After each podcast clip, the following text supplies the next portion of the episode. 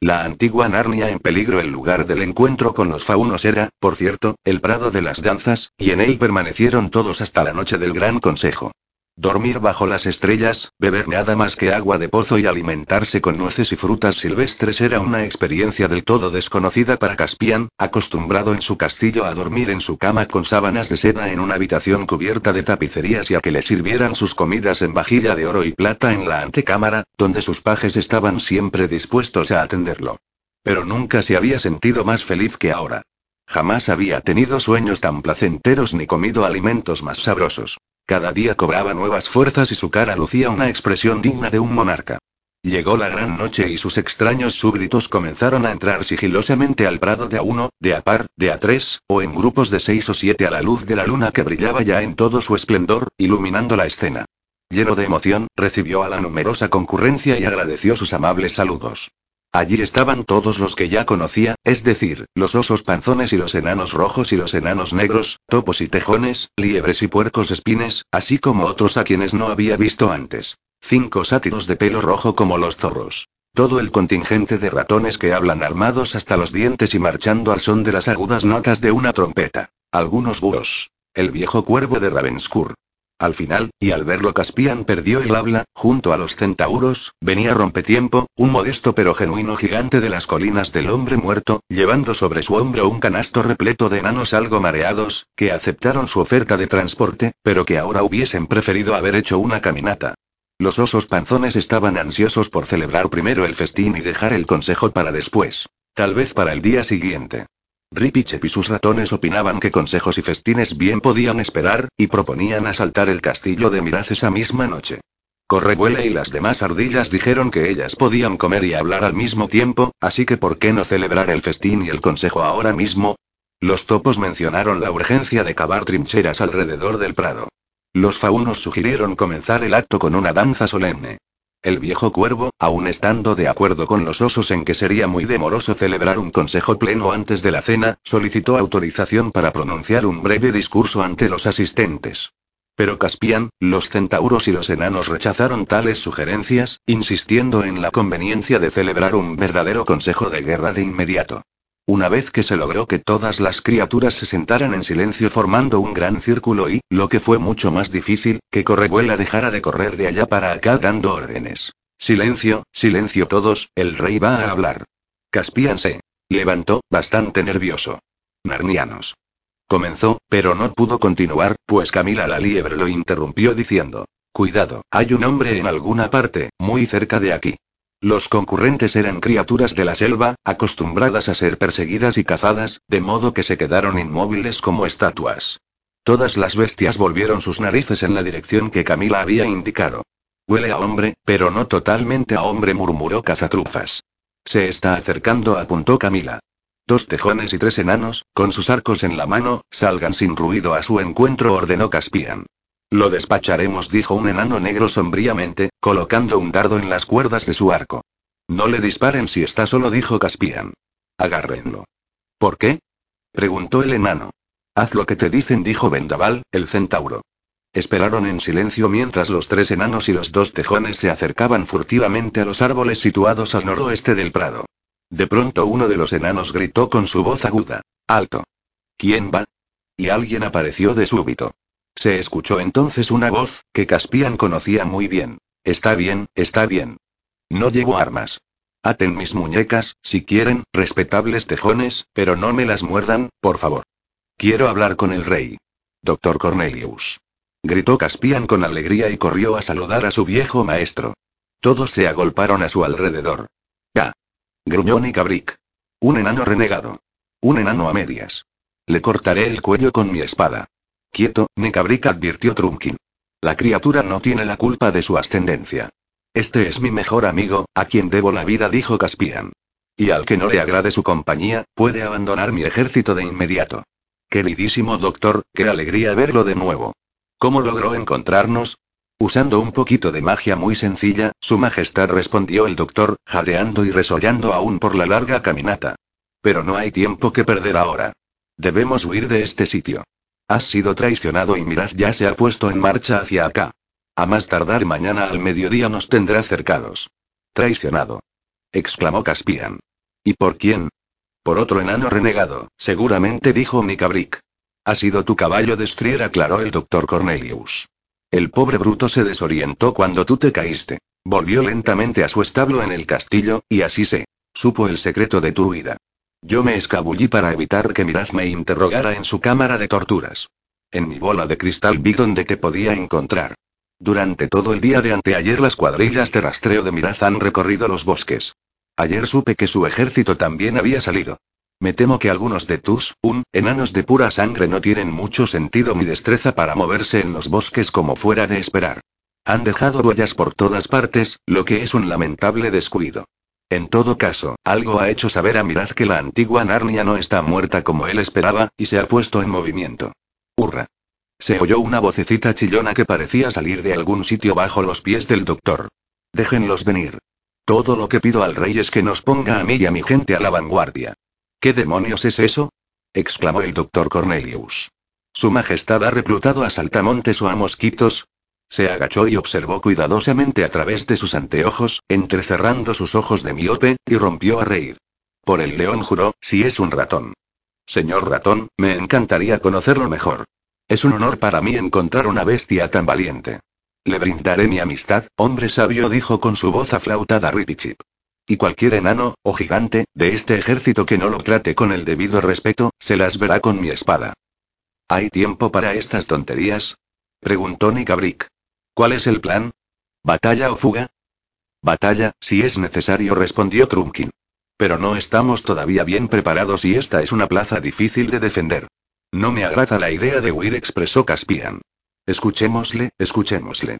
Dijeron los osos panzones. Y hagamos lo que hagamos, que sea sin correr. Especialmente no antes de la cena, ni tampoco inmediatamente después de terminar de comer. Los que huyen primero no siempre llegan últimos, dijo el centauro.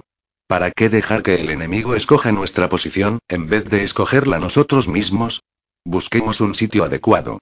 Es un consejo muy sensato, Su Majestad, muy sensato, dijo Cazatrufas. Pero, ¿a dónde iremos? Preguntaron varias voces. Escuche, Su Majestad, dijo el maestro Cornelius, y todas las criaturas aquí reunidas. Pienso que debemos escapar en dirección al este y bajar el río rumbo a los grandes bosques. Los telmarinos detestan esa región. Siempre han temido al mar y a cualquier cosa que de él provenga. Es por eso que han dejado que los árboles crecieran. De acuerdo a la tradición, el antiguo Cair Parabel estaba situado en la desembocadura del río. Los que habitan esa zona son amigos nuestros y odian a nuestros enemigos. Debemos ir al monumento de Aslan. ¿El monumento de Aslan? Se alzaron numerosas voces. No sabemos qué es eso. Se encuentra dentro de los confines de los grandes bosques y es un inmenso montículo de tierra que los narnianos levantaron en tiempos muy remotos sobre un lugar especialmente mágico, donde se hallaba y quizás aún se halle una piedra, especialmente mágica también. Está totalmente ahuecado por dentro, lo atraviesan una infinidad de galerías y cuevas, y en la principal se encuentra la piedra. Hay espacio para todas nuestras provisiones. Aquellos que necesiten estar a cubierto o que tengan costumbre de vivir bajo tierra, pueden alojarse en las cuevas. Los demás pueden acampar en el bosque. En caso de apuro, todos, excepto este respetable gigante, podríamos refugiarnos dentro del montículo, donde estaríamos fuera de todo peligro, salvo del hambre. Es una suerte tener entre nosotros a un hombre con tantos conocimientos, dijo Cazatrufas. Sopas de apio. Masculló Trunkin. Quisiera que nuestros caudillos pensaran menos en esos cuentos de viejas comadres y se ocuparan de obtener vituallas y armas.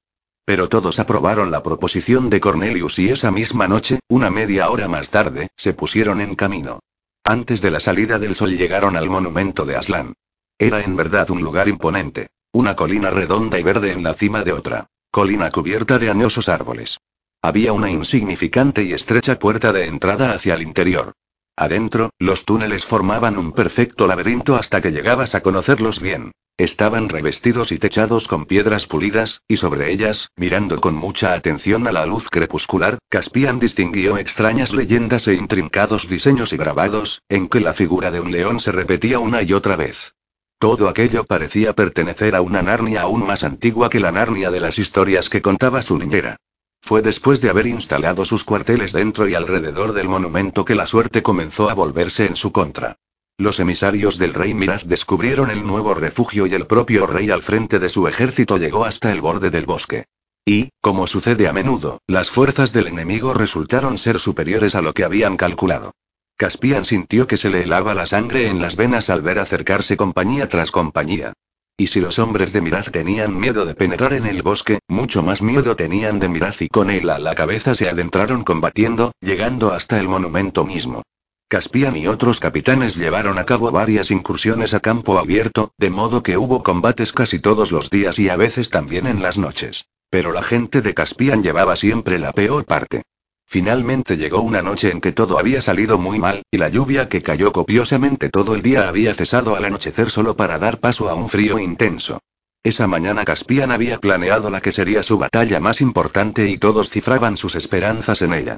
Él y la mayor parte de los enanos debían caer al amanecer sobre el ala derecha del ejército del rey, y luego, en pleno combate, el gigante rompetiempo con los centauros y algunas de las bestias más feroces debían atacar desde otro lugar y tratar de aislar el flanco derecho del rey del resto de sus tropas.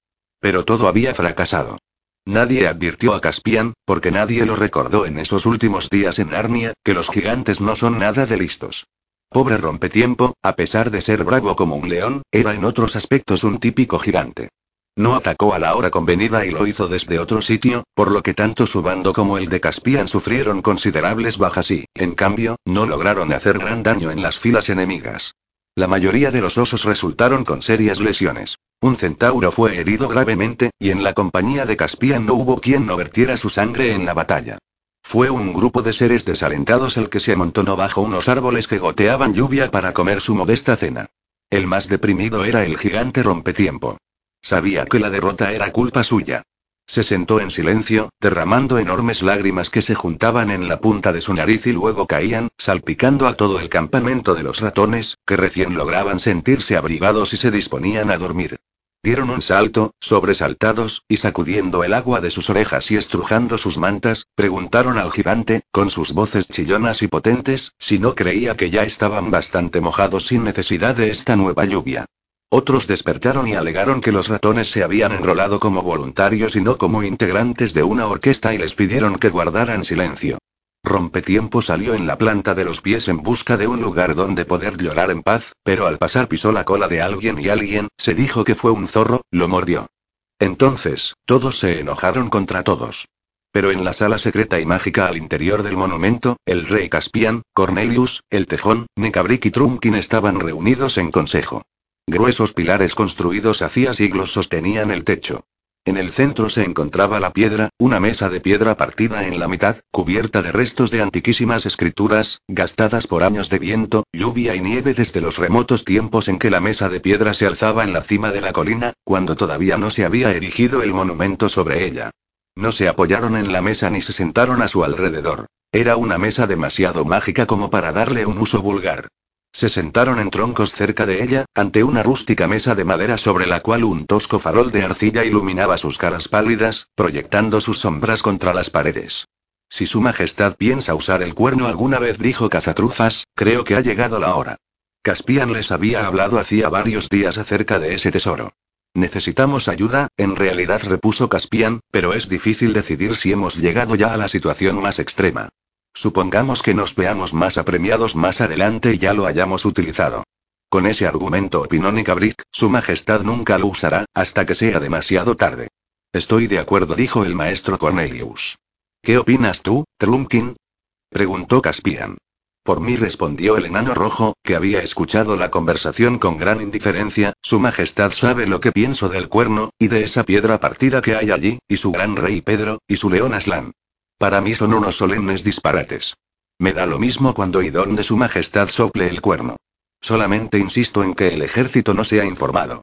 No es conveniente alimentar esperanzas en ayudas mágicas, que, como pienso, seguramente van a provocar una tremenda desilusión. Entonces, en el nombre de Aslan, haremos sonar el cuerno de la reina Susana, dijo Caspian.